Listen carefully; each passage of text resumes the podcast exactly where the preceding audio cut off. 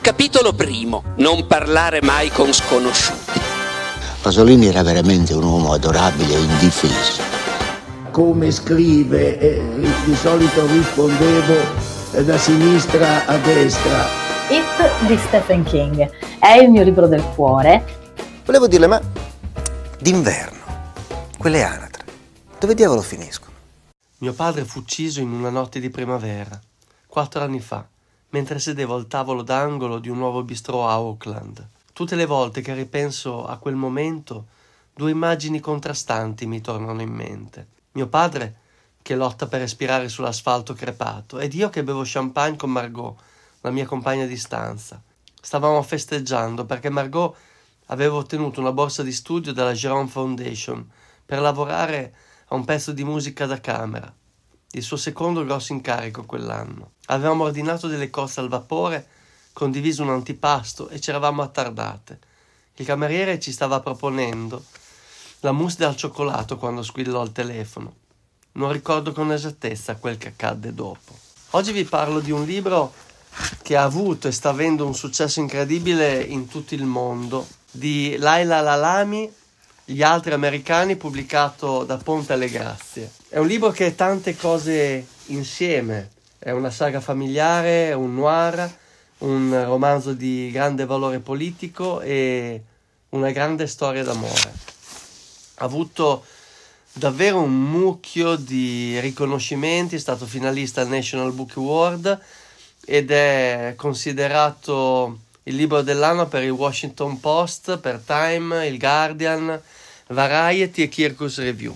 In una tranquilla sera di primavera a Desert Hot Springs nel deserto californiano del Mojave, Driss Geranui, sessantenne immigrato marocchino, abbassa la serranda del suo ristorante e si incammina verso casa quando un'auto in corsa lo investe uccidendolo. Potrebbe essere una morte occasionale, una morte come tante, eppure Nora, la figlia prediletta di Driss, ne è certa. Secondo lei non è stato un incidente e riesce a convincere la detective Coleman a non chiudere il caso. Solo che la comunità non aiuta, si chiude a riccio.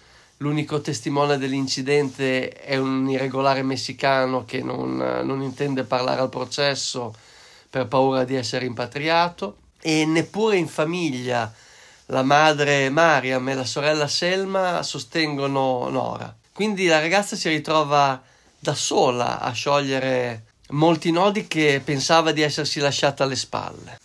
O forse sei tu di Elisa è la canzone che ho scelto come colonna sonora per questo libro.